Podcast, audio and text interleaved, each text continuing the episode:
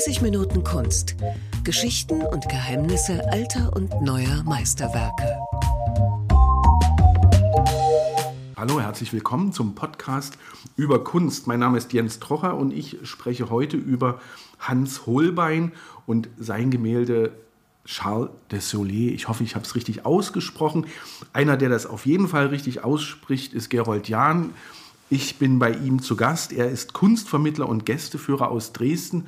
Und in Dresden, in einer der schönsten Galerien der Welt, kann man eigentlich sagen, oder finde ich, hängt auch dieses Bild Charles de Soleil. Ist das richtig ausgesprochen, ja, Charles de Soleil. Ja. Sieur de Moret. Sieur de Moret. Okay, jetzt ist das beim Podcast natürlich etwas schwierig, über Bilder zu reden. Ich versuche es trotzdem und versuche mich gleich mal in so einer kleinen Bildbeschreibung. Wir sehen einen ernst dreinblickenden, ich würde sagen, mittelalten Mann in einer ähm, doch sehr dunklen, düsteren Atmosphäre. Er hat eine Uniform an. Ist das eine Uniform? Ist das ein Gale? Kommen wir vielleicht noch äh, drauf. Und er hat ein, ähm, ja, ich würde sagen, Ehrendolch als ernsthafte Waffe, kann man das ähm, nicht bezeichnen, an. Eine Kopfbedeckung, eine Haube und er trägt einen äh, Bart. Wenn man sich das so ein bisschen wegdenkt, ist dieser Bart, glaube ich, heute auch wieder äh, en vogue. Aber kommen wir erstmal dazu, ist das eine Uniform? Äh, nein, das ist keine Uniform, sondern ein Wams mit einem Pelzbesatz darüber und äh, sehr große aufgeblasene Ärmel, die die typischen modischen Längsschlitze haben der damaligen Zeit. Eine Uniform würde ich nicht sagen, aber jeder, der damals in der Kleidung lesen konnte, war im Bilde. Der Mann ist natürlich aus dem Adel und ist in höheren Diensten und ein, ja, eine höher gestellte Persönlichkeit. Denn so etwas konnte sich nicht jeder damals leisten. Apropos damals, wann ist das Bild gemalt worden? Ja, und das ist das Fantastische, wenn man mit Gästen davor steht. Es ist fast 500 Jahre alt oder was noch eindrucksvoller klingt, ein halbes Jahrtausend. Und als ob uns dieser Mensch heute, gerade jetzt hier frontal gegenübersteht und uns mustert mit seinem Bild, ist von 1534. Das ist fast 500 Jahre alt. Ja. Das ist und fast 500 Jahre alt. Wir haben uns ja beide über, über die, das, das äh, Bild, was wir besprechen wollen, was wir uns vornehmen, unterhalten. Und beide waren eigentlich von diesem Bild äh, schon fasziniert. Ja. Aber warum ist das so? Wegen der unglaublichen Detailtreue, ja, akribisch gemalt, jedes kleine Barthaar. Also der Hörer, der uns jetzt hier zuhört, müsste sich natürlich dieses Bild dann mal aufrufen und möglichst vergleichen. Vielleicht dann auch noch mit einer Lupe die Kleinigkeiten unter die Lupe nehmen. Ähm, deswegen fasziniert dieses Bild jeden, der direkt in der Galerie davor steht. Wer, wer, jetzt nicht davor stehen kann, es gibt eine ziemlich gute Online-Fassung dieses Bildes auf den Internetseiten der staatlichen Kunstsammlung Dresden. Die haben so eine kleine Online-Galerie mit einem kleinen, aber wirklich sehr feinen Auswahl. Und, ähm, aber stimmt, im Original steht man davor. Wie groß ist das etwa? Ja, das ist also im Prinzip fast lebensgroß. Ähm, wenn es auf dieselbe Höhe des Betrachters gehängt wird, meint man den Menschen direkt vor sich zu sehen. Äh, ich habe die genauen Maße mir mal notiert. 92,5 mal 75,4 Zentimeter. Ja, also grob gesagt 90 mal 75 ungefähr. Und es ist bis unter seine Hüfte, wobei das unten dann im Dunkeln natürlich ähm, ausläuft und verschwindet. Also ja, das sind die Maße dieses faszinierenden Porträts. Eines der, ja, ist einer der Höhepunkte der höfischen Porträtkunst des 16. Jahrhunderts, auf der Welt kann man sagen. Das Porträt ist ähm, das Selfie des Altertums. Ja, das Selfie ist sehr, sehr schön, kann man sagen. Äh, wenn ich junge Leute führe, dann haben wir sehr häufig diese kleinen holländischen oder auch äh, flämischen Bildchen so aus dem Alltagsleben. Dann sage ich immer Instagram so und Selfie. Das sind so die schönen Worte, mit denen man die heutige, das heutige Publikum auch ähm, mit den damaligen Bildern verbindet. Wobei jeder Porträtfotograf wird uns jetzt wahrscheinlich äh, verdammen, aber es ist ähm, ein faszinierendes Porträt, weil ähm, du hast schon gesagt, man erkennt sehr, sehr viele Details, man erkennt sogar einzelne Haare ja. auf diesem ja. Fellbesatz oder Fellumhang. Ja. Also wie der Maler Hans Holbein diese Sisyphos-Arbeit ausgeführt hat, das kann eigentlich gar keiner so richtig nachvollziehen. Denn es gibt nicht nur Hunderte, in meinen Augen gibt es dort Tausende winzige Härchen. Der Bart ist erstmal das, was einem ins Auge springt, aber wenn man dann so ins Halbdunkel geht auf diesen Pelz, Hunderte winzige Pinselstriche, jeder einzeln in Perfektion ausgeführt, also akribische Detailtreue. Das ist ja so eines dieser Schlagwörter oder Stichwörter, womit gerne Kunsthistoriker um sich werfen. Ich selber stehe ja immer ganz normal mit meinem Hemd in der Galerie, sonst müsste ich mir noch einen Schal umbinden oder ein Tuch, um dann wirklich als Kunsthistoriker durchzugehen. Nein, aber akribische Detailtreue, das trifft es am besten. Jetzt ähm, hast du schon ganz kurz erwähnt, es ist von Hans Holbein. Wenn man Hans Holbein nachschlägt oder sucht, wer ist das eigentlich, wann hat er gelebt, fällt auf, es gibt zwei davon. Ja. Es gibt genau wie bei unseren hiesigen sächsischen Malern, den Kranachs, gibt es ja auch Lukas Kranach, den Älteren und den Jüngeren, äh, gibt es eben den Vater und den Sohn, wobei Hans Holbein in eine ganze Künstlerfamilie mit hineingeboren wurde und eben der berühmteste wurde der Jüngere. Es geht hier um den Jüngeren. Und der hat auch dieses Bild gemalt. Der Jüngere hat dieses Bild gemalt. Ja, also was ich weiß, die Familienwurzeln dieser Holbeins liegen einstmals in Ravensburg. Dann äh, ist ein Zweig in Augsburg ähm, ansässig geworden, wo allerhöchstwahrscheinlich Holbein, Hans Holbein der Jüngere geboren wurde. Man weiß vom Geburtsjahr nicht genau, aber man meint 1497 oder 1498 in Augsburg. Mhm, also ein Bayer ein Jahr, das ist ja so ein halbes mhm. Übergangsgebiet so zwischen Schwaben und Bayern. Ja. Also aus dem Süden stammt er. Aus dem und Süden. Man muss Verwandtschaft auch in Basel gehabt haben, denn die Wege führten ihn ja dann später nach Basel. Das ist ein recht bewegtes Leben und was es auch für heutige Zeiten, finde ich, interessant macht, es gab sehr viele Umbrüche damals. Wir hatten die äh, Entdeckung in Anführungsstrichen von Nordamerika. Wir hatten die Anfänge der Reformation. Ja. Das Bild ist 1534, 35 entstanden. Da war ja. in Deutschland Martin Luther. Europa hat sich gespalten ja. in katholisch und protestantisch. Ja. Wie ist ein Bayer oder ein Süddeutscher zu einem äh, Franzosen? Wie sind die zusammengekommen? Das, das, ist sowieso faszinierend. Ich meine, ich habe mich ja ähm, auf unsere heutige Sendung vorbereitet, das ist ganz klar. Und habe dieses Bild früher als eines der vielen mal so halb im Vorübergehen vorgestellt, habe gesagt, wer der Maler ist und schauen Sie bitte auf die Details und was für ein großartiges Porträt. Aber wenn man sich tiefer mit dem Bild beschäftigt, kommt man in die ganze tiefe europäische und speziell dann auch englische Geschichte. Und wenn ich also meine russischsprachigen Gäste führe, sage ich immer, wir sind jetzt hier auf Russisch unterwegs. Vor uns ist ein Mann, der ein Franzose ist, der der Botschafter am englischen Hof war, gemalt durch einen Deutschen. Also europäischer geht es eigentlich gar nicht. Ein Porträt, das nur den Porträtierten zeigt. Was will ich damit sagen? Der Vater, Hans Holbein der Ältere, war noch in der spätmittelalterlichen Malerei in dem Sinne unterwegs, dass er zwar schon Porträts darstellte, aber meist mit Auftraggebern, sogenannten Donatoren, im Rahmen religiöser Bilder. Das heißt, eine Madonna zum Beispiel und links und rechts auf den Knien, andächtig mit gefalteten Händen, betenden Händen, die Porträts meistens auch von der Seite oder halb von der Seite der Auftraggeber. Das ist der Beginn dieser Porträts. Wenn man ganz weit zurückgeht, genau 100 Jahre übrigens vor unserem Charles de Soulier, hat Jan van Eyck einen fantastischen, winzigen kleinen Altar gemalt. Den kann man in der Dresdner Gemäldegalerie betrachten und dort sind eben diese Auftraggeber bzw. ist der Auftraggeber zu sehen. Das ist die alte Geschichte, das späte Mittelalter. Wir sind in der Zeit um 1500 unterwegs. Als dieses Bild hier mit Charles de Soulier entsteht, regiert in Sachsen Georg der Bärtige. Ganz lustig, das ist mir aufgefallen. Der hier hat einen Bart und unserer auch. Also es scheint ein, ein, ein bärtiges Zeitalter damals ja, gewesen zu ist sein. Ist wie heute fast. Ja, genau.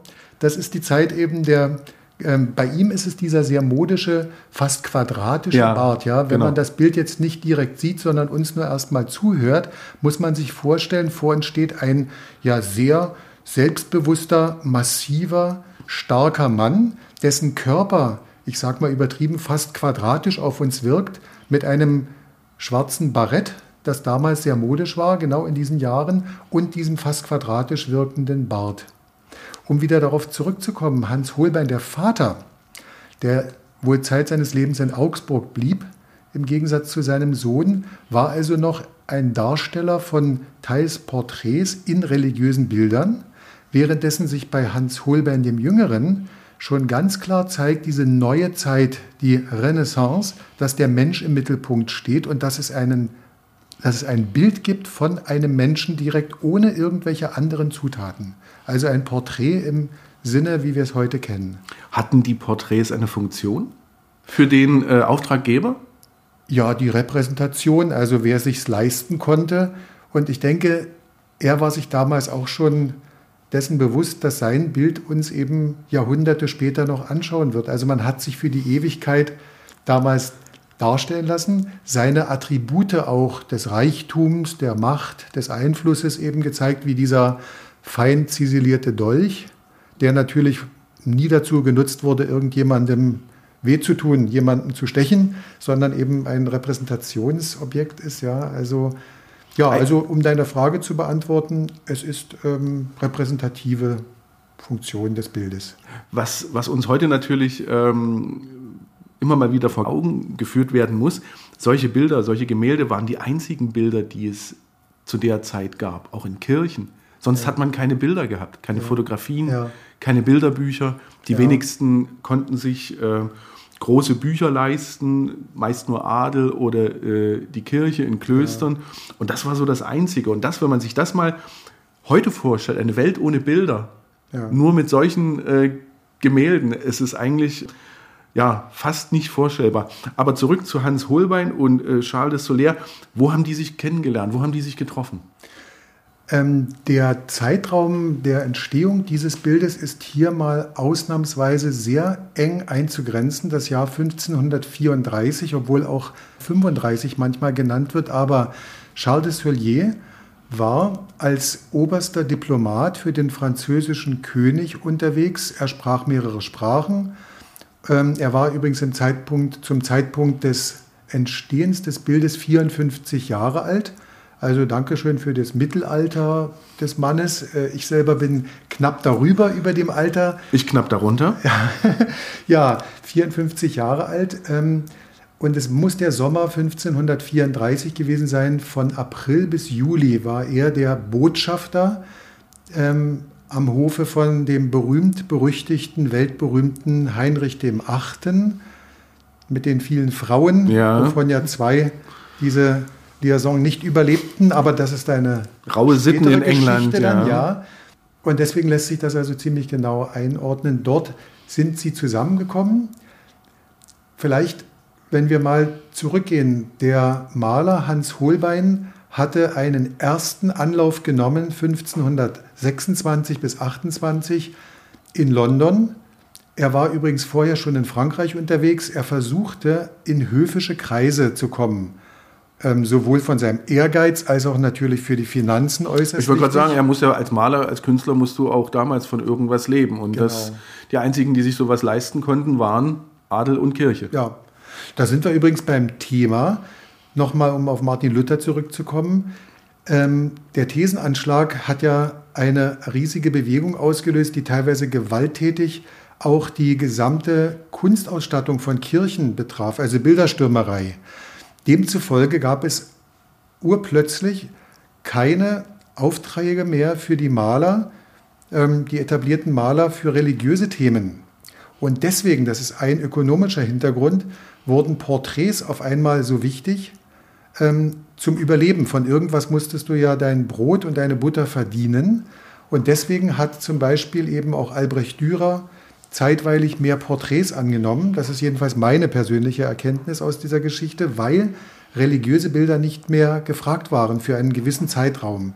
Vorher, als alle katholisch waren, gab es eine gute, stabile Auftragslage. Auf einmal wälzte sich alles um. Albrecht Dürer ist ein Zeitgenosse von Hans Holbein, genauso ja. wie Lukas Kranach, um das ja. so ein bisschen vielleicht für den einen oder anderen so einzuordnen, der ja. jetzt mit Hans Holbein noch nicht so viel anfangen konnte. Als französischer Diplomat am englischen Hof, was auch nicht so einfach, weil wenn ich mich recht entsinne, also was ich nachgelesen habe, haben die Engländer sich damals von den katholischen Nachfolgern von Christi, also der römisch-katholischen Kirche, Ja. getrennt. Also es gab da auch eine Spaltung. Ein unerhörter. Ein, uner- eine unerhörte Zeit und Ja. mittendrin Hans Holbein und äh, dieser Diplomat.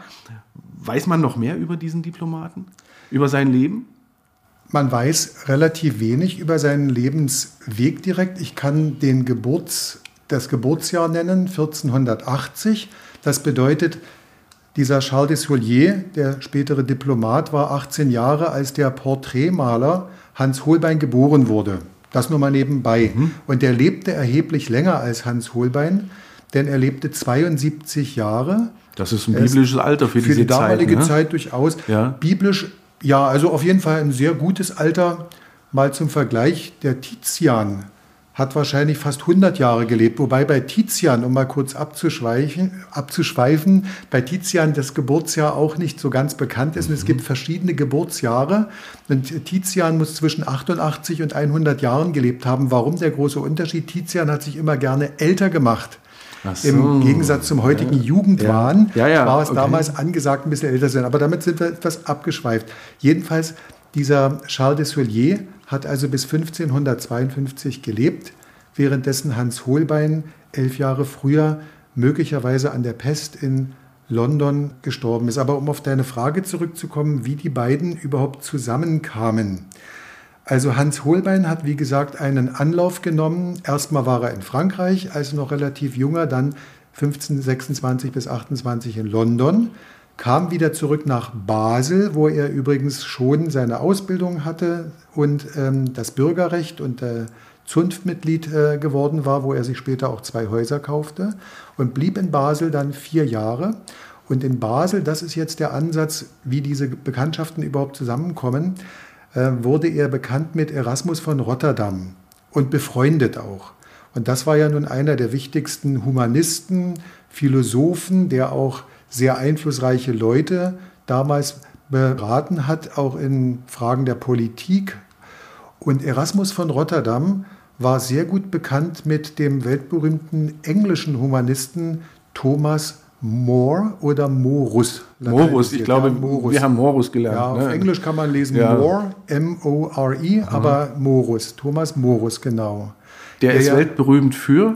Für seine philosophischen ähm, Traktate, oder Traktat ist vielleicht ein bisschen nicht der richtige Ich glaube, die Ausdruck, aber- Utopia. Utopia Ja, ist so genau. das, was äh, Das- die meisten irgendwie schon mal gehört haben. Ne? Utopia, genau. Das Bild einer äh, äh, Gesellschaft in, in ferner Zukunft. Genau, da sind wir übrigens wieder beim Thema in Basel. Ging es los, dass ähm, der junge Hans Holbein mit seinem Bruder Ambrosius Holbein, der ganz früh gestorben ist, die beiden haben dort begonnen, quasi als Lehrlinge und dann als junge Künstler mit dem Illustrieren von Büchern. Basel, eine Stadt des Buchdrucks, da sind wir beim nächsten revolutionären Thema, Buchdruck und so weiter. Und die Bücher europäischer Humanisten werden in Basel zum Beispiel gedruckt und die beiden haben als Illustratoren gearbeitet. Und damit hatte der, der Hans Holbein schon die ersten Kontakte geknüpft und demzufolge ist er später auch mit Thomas Morus in Kontakt gekommen. Ach, okay, die, also die Verbindung nochmal: Basels, Er- Erasmus von Rotterdam, Thomas Morus und da sind wir dann in äh, England gelandet. England, genau. Und Thomas Morus hat ihn dann eingeführt in die Kreise um Heinrich den Achten und dann direkt mit Heinrich dem Achten bekannt gemacht.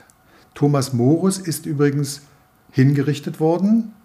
Ja, das ist also, ich sage immer, ähm, mit Heinrich dem Achten zu verkehren konnte sehr gut sein, aber war äußerst gefährlich. Denn in Ungnade zu fallen, ähm, war nicht unbedingt angeraten. Davon könnten die zwei Ehefrauen von Heinrich dem Achten und auch Thomas Morus und ein anderer mit dem Namen Thomas, nämlich Thomas Cromwell, äh, heute kein Lied mehr singen, weil zum Liedersingen man einen Mund braucht und der ist am Kopf und dieser Kopf wurde leider dann vom Körper abgetrennt. Ähm, aber das ist jetzt schon wieder die nächste Geschichte. Ja, das sind, das sind unheimlich viele spannende Geschichten und die Engländer hatten, glaube ich, auch ein, ein, äh, eine Zeit der, ähm, heute würde man sagen, Bürgerkrieg, ne? wobei es eher ein, ein Kampf der Adelsgeschlechter um die Vorherrschaft Ja.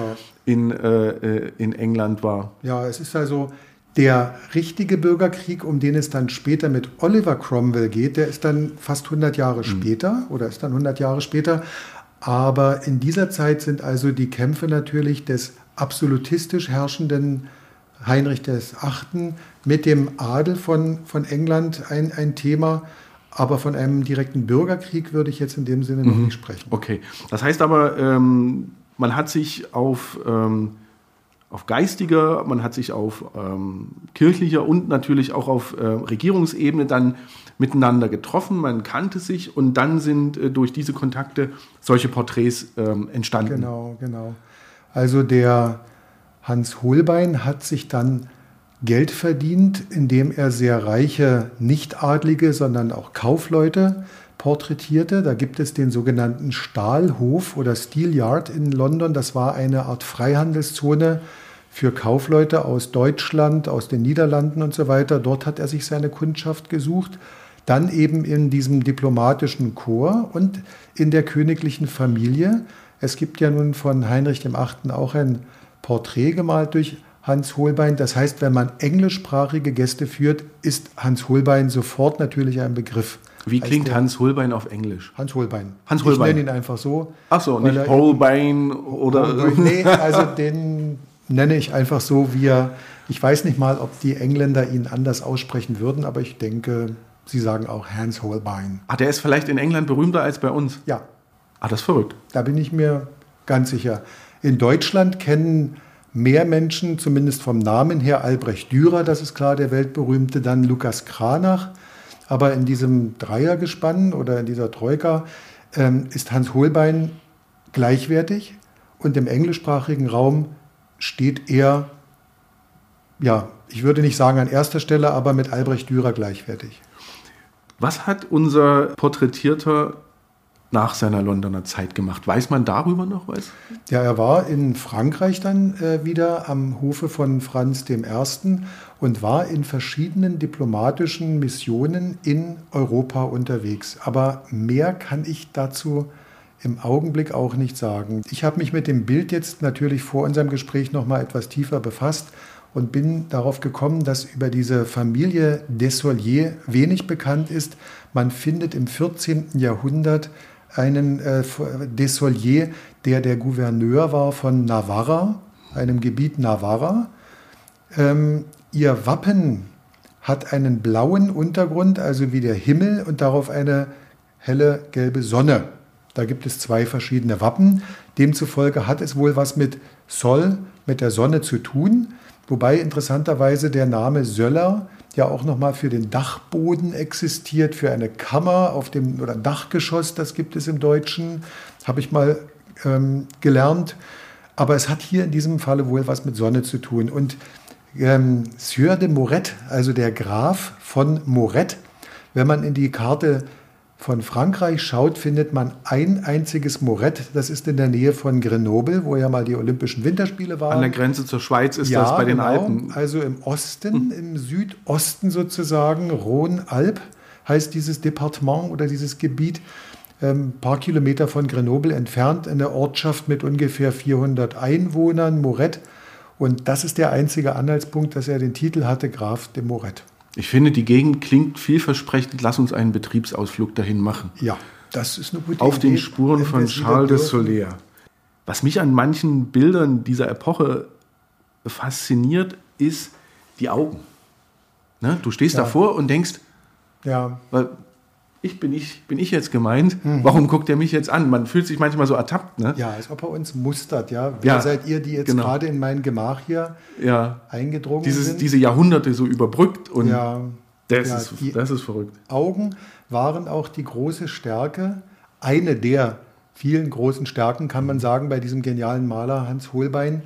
Ähm, sie sind fotografisch genau dargestellt. Man kann auch die Lupe nehmen und ich denke, selbst ein Augenarzt wird auf alle anatomischen ähm, Feinheiten kommen, die eine Rolle spielen, die alle ganz korrekt sind. Ich denke, wenn der den Mund aufmachen würde, man seine Zähne sehen würde, wobei die Zähne damals nicht ganz so fein ähm, und ordentlich waren wie heute, würde auch ein Zahnarzt sagen, da stimmt alles bis aufs letzte Detail. Aber wenn du die Augen ansprichst, Es gibt im Kupferstichkabinett in Dresden eine Vorzeichnung. Das ist also eine wichtige Basis auch des Verständnisses. Diese Vorzeichnung ist so wie ein A4-Blatt oder ein bisschen größer als ein A4-Blatt ähm, mit Kreide ausgeführt und verschiedenen Farben auf so rötlichem rosa Papier. Diese Vorzeichnung wirkt viel wärmer von den Gesichtszügen. Das heißt, dort hat Hans Holbein erstmal eine Studie gemacht für die Gesichtszüge und hat sich nicht auf die Kleidung konzentriert, sondern auf den Menschen bzw. seine Augen, seine Gesichtszüge. Und in dieser Vorzeichnung scheint es einem, als ob der, dieser große Diplomat, dieser einflussreiche, schwerreiche Mensch eher Mensch sein darf, als ob er er ist. Ja, ein sehr starker Charakter schaut uns an, aber mit eher so weichen, fast gütigen Augen, währenddessen im endgültigen Bild, das wir hier vor uns haben, nicht nur die Kleidung eine Rolle spielt mit all den Accessoires und all den Symbolen auch des Reichtums und der Macht, sondern er schaut uns entschlossen, streng und eher distanziert an. Also wir mustern ihn und er mustert uns und das fasziniert jeden, der in der Galerie steht, dass das Bild eben ein halbes Jahrtausend alt ist und man meint, er hat gerade, man hat gerade den Vorhang geöffnet und er steht vor diesem, im Hintergrund übrigens, das ist so, ähm, die Experten nennen das so grün changierender Brokat, so ein bisschen seidig, ja. Man sieht die Faltenwürfe. Ähm, das fällt einem erst gar nicht auf, wenn man das Bild nur erst mal kurz betrachtet, aber wenn man dann in diesen Hintergrund geht, auch das zeigt die Genialität von Hans Holbein, so grün changierend also so leicht wechselnde Farbtöne. Und das macht diesen dunklen Vorhang im Hintergrund so interessant. Was du gerade gesagt hast, äh, da fällt mir ein, diplomatische Zurückhaltung. Ja, das, das kann man ist, ne, Und man, man, man, man, geht auch, man traut sich gar nicht so nah ranzugehen, ja. sondern man steht auch davor und wahrt ein bisschen Abstand, um dann festzustellen, die hellsten Stellen auf dem Bild sind das Gesicht und die Hände, ja. die nach unten zulaufenden ja sagt man Puffärmel? Ja, Puffärmel. Puffärmel, ne? also diese geschlitzten, sind. Mhm. diese geschlitzten äh, äh, Ärmel. Und ähm, ja, das ist beeindruckend. Es ist dieses, ähm, als ob das sozusagen vom Gesicht nach unten zuläuft. Ja, das stimmt.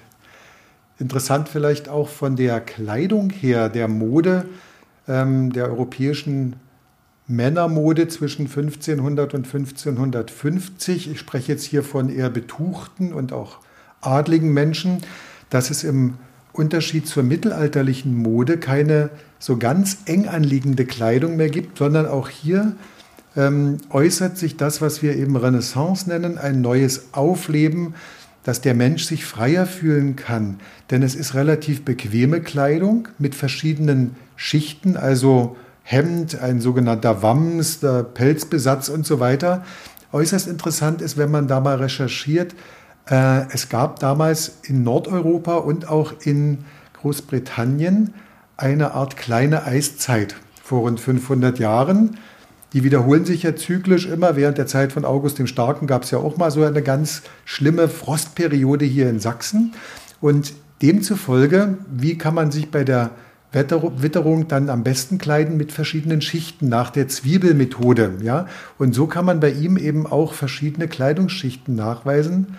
Einfach praktisch der Hintergrund mit dieser Wetterlage, mit der Eiszeit und eben Renaissance, Aufatmen, eine Befreiung der Körper.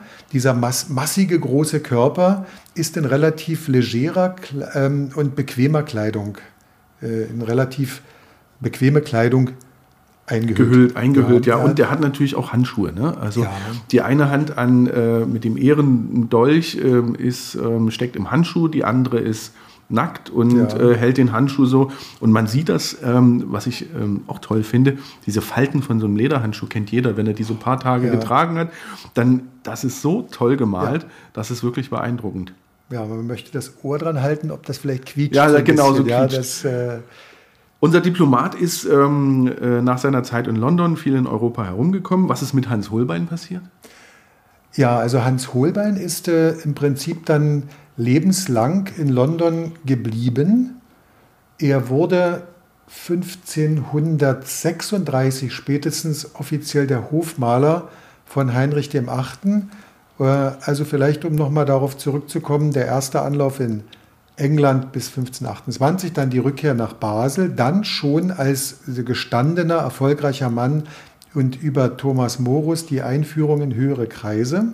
Für die Kenner der englischen Geschichte ist äußerst interessant, es ist genau der Augenblick, als diese unerhörte Sache passiert, dass Heinrich VIII.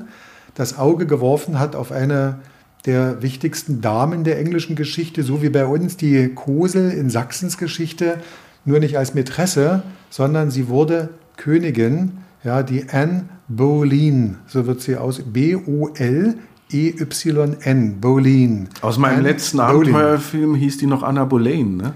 Die wird in England verschieden ausgesprochen. Okay. Das ist jetzt nicht irgendwie dahergeholt von mir. Man kann sagen Bolin oder Bolin. Ähm, da sind sich die Engländer selber manchmal nicht einig oder haben nicht eine Aussprache.